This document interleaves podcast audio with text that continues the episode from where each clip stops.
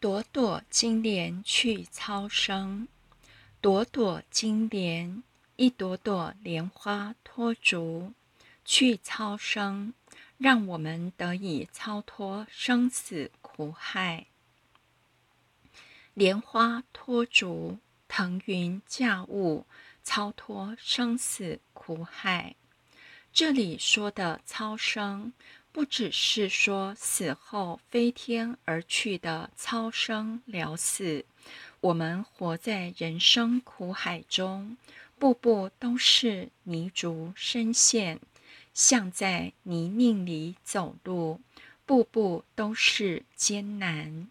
不管婚姻、事业，面对亲情、健康，种种一切，甚至。在道场中行走，也有举步维艰的感受。后学前人生前常说：“道好修，人事难办。”这就是尚未超越生死苦海，即使已经求道、修道，仍然受苦。真正修成时，是乐以忘忧。在这块土地上，也可以生出净土的。所以要去超生，超越生死苦，超生了死。如何超越呢？很简单，用心持念，用心持念当来弥勒经，自然有一种升华的力量。记得上回去带一个青少年修持法会，其中有一位坤道罹患红斑性狼疮，走路很困难，几乎无法走路。医生已经为他排好开刀的日期，正巧在手术前几天来参加三宝修持法会，其中有一堂课是。一步一字念真经，刚开始走得很困难，本来想走几步就放弃，没想到越走越轻松，竟然走了四十分钟。不只是绕佛堂走，因为那一班人太多，只好楼下楼上绕着走，是很辛苦的。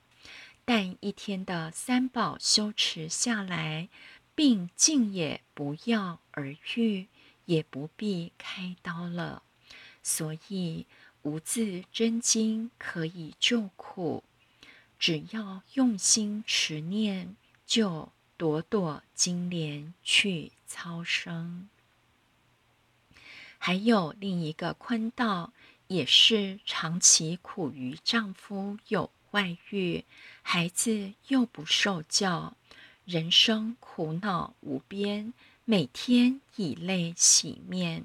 后来开始修持三宝，从此就跳出沉重纠缠不休的恩怨情仇，从此不再烦恼了。这就是朵朵金莲去超生。弥勒佛是人中最大果报，三界所有天众、人众自会光明之眼。原文是得见人中最大果报，三界眼目光明弥勒。我们默念五字真经，或是诵读弥勒救苦经，都有莲花托足的效果。只是我们有没有察觉，有没有去体会？我们人生就像陷在泥沼里一样，每一脚步都举步维艰。但只要默念弥勒名号，或读诵弥勒救苦经，弥勒佛的愿力福报，就会将我们的脚步。用莲花从泥沼里托起。父亲十多年来都是一边走路一边默念真经，从八十岁到现在九十二岁，在八十八岁时，每天靠着念真经，从石冈的绿色走廊走到东市终点，连我都做不到。几年前一场重病后。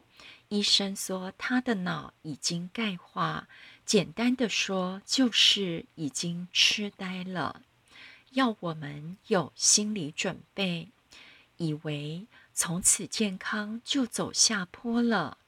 但他持之以恒的甩手念真经，走路念真经，就这样又恢复到每天可以走路走两千公尺。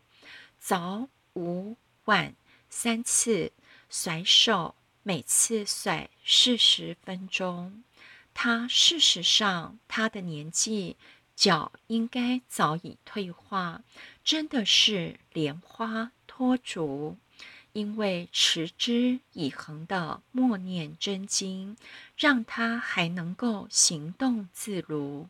每天读六祖坛经，甚至把坛经的无相颂都背下来，头脑一点都没有退化。最近带他去看医生，医生还笑着说，他像巴黎的比萨斜塔，一年比一年斜。因为他脊椎侧弯，身体向右倾斜的程度已经超过四十度了，整个人明显的向右歪斜，但他还是能行动自如，印证了用心持念佛来救，朵朵金莲去超生，人生的苦难。都可以在用心持念中超越一切不可能。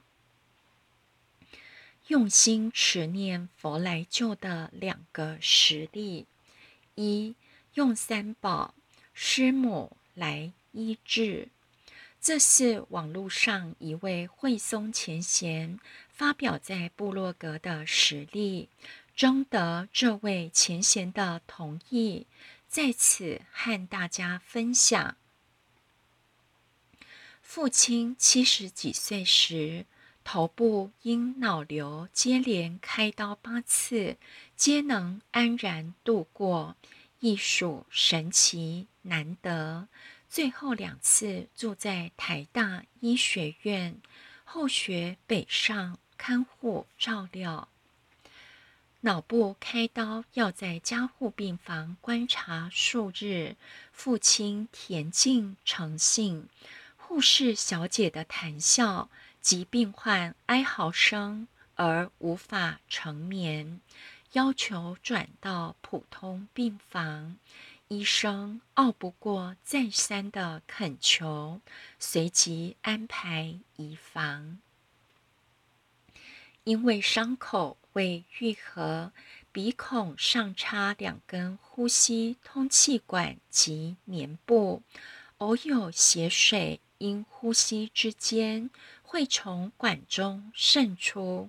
后学见状甚为不忍，又毫无助力，真是伤感。突然心生一念，道场前贤常言。三宝灵验无比，只要真诚持用，皆能有所感应。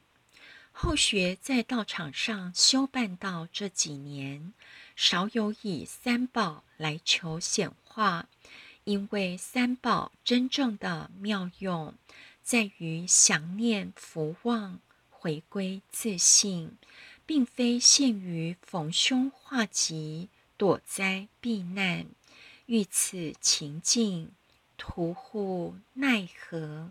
不妨试之。当下即诚心敬意，真诚持用三宝，求上天仙佛慈悲拨转，以减轻父亲的苦痛。持用不久，闭眼休息，随即听到父亲喊：“让仔，你醒来一下。”突然被喊醒，跌撞而起。阿爸，什么事？你看我鼻子上是否有东西？没有啊。父亲很坚定地说：“有啦。”这时后学审视一番，甚为惊讶。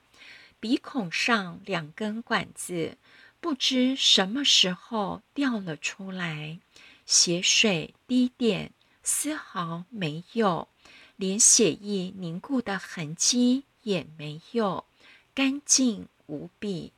后学询问先父。是否将管子拔起擦拭血水呢？先父坚决地说：“没有。”父亲说：“睡眼朦胧中，有一身着青草古装，就像你阿布在世时那种穿着的慈祥老人，手里拿着一把东西。”从我的鼻孔塞进去，当时正要脱口呼喊时，他摇手推拒，随即隐身消失离去，才叫你起床看个究竟。父亲说，他很确信、笃定，这不是在做梦，他很清醒。口中一直反复念着：“这一定是有很大的奇迹。”后学当下意会，感激涕零说：“阿爸，这是仙佛慈悲显化，师母老人家以仙丹治疗你的伤口。”是孩儿持守三宝之灵验，诚感师母老大人慈悲拔苦，尔后当更加用心修办，以报答师母老人家的恩德。后学为何笃信是师母老人家的显化呢？在道场上也有耳闻。师母老人家经常无形暗中显化，以仙丹妙药医治徒儿病痛之感应，不生枚举。天道弟子能得道修办道，得天独厚，皆蒙沾天恩师德，三奇末劫业报催逃恐急。在施恩师恩母德应佑下，若能真心修办，大都可遇难成祥，逢凶化吉。这一则见证为慧松前贤在其部落格发表，经慧松前贤的同意，在此和大家分享。只要到郭明义点传师的部落格。文章分类是道清用三宝见证，找到这篇文章就可以找到惠松前贤部落格的网址。第二，仙佛为我挡子弹，这是惠松前贤另一篇见证，也可以印证用心持念佛来救。我们只要诚心修办，身边都时时有仙佛救助。后学士警察，民国七十八年十一月十二日，国父诞辰纪念日当天晚上，奉令执行路检勤务，在高雄县桥头乡。桥南平交道转弯处，雅歌钢琴前定点部署妥当后，开始对过往可疑的人车逐一盘查。不久，一部计程车转弯越过平交道，迎面驶来，我鸣笛，并以手势指挥其停车受检。检查无疑后，本欲放行，突然心有所感，在圣审视后座一对男女，神色慌张，举措不安，职业上之敏锐直觉。一眼可察之，两人非善类，定有蹊跷，遂要求下车受检，查明究竟。此时，男则转身故作姿态，佯问旁座女友有否携带证件，同时做掏枪准备后，持枪开门冲出。慌忙奔逃，因这突如其来的状况，一阵慌错中，后学奋不顾身，当下喝令追追追。当追至相距约十公尺，歹徒突然回头，持枪瞄准后学，当时一阵错愕，凉意追心，好似奉主恩照。再见了。当后学心神未定，尚在恍惚之际，咦，怪哉！久久未闻枪响，一个念头闪过脑海：莫非其对后学大发慈悲，以动作为幌，借以牵制继续追捕的行动？此刻。后援警力追赶而至，顿时枪声大作，划破天际。在人烟稀少的夜晚郊区，枪声更显得响亮，声声扣人心惊胆战。枪战平息后，歹徒手握枪支，受伤倒卧血泊中。验伤后得知，其因伤重无法逃脱，畏罪举枪自尽。检视其枪弹，竟然有三颗子弹未发，而且都已急扣。疑谜揭晓，才恍然大悟：原来歹徒反身举枪，瞄准后学之际。子弹竟未击出，并非是对后学枪下留情。事后回想，心里一阵哆嗦，余悸犹存。为什么知道三发子弹没有发出呢？因为歹徒使用的枪械是左轮手枪，扣扳机后。子弹有无急发？子弹会留在转轮内。三发子弹之敌火都已经有被撞针给撞击之痕迹，但火药均未引爆，射出子弹。服过兵役的人皆知，不发弹之几率少之又少，况且一连三发。真可谓是奇迹啊！同事们皆说，此乃后学潜心持斋礼佛所致，先佛暗中将子弹给挡了下来，方能逃脱一劫。事后得知，该名歹徒乃是商警，又背负几条人命。被警方通缉之十大枪击要犯列榜第四的李某某，虽服务警界二十几载，但从未有过如此惊心动魄、紧张刺激的经验。若非上天慈悲，后学早已作古。事后即刻打电话回家报平安，并嘱咐内人烧大把香，代为叩谢老母恩典，仙佛慈悲显化波转。历年法会，后学旁听，就于默坐。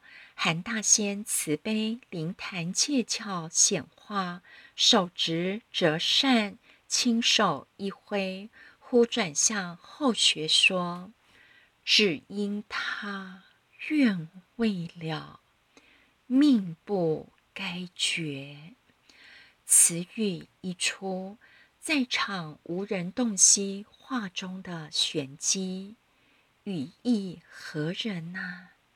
只有后学敏感在心，暗自流下感恩之泪，心中一阵激荡，未吐不快。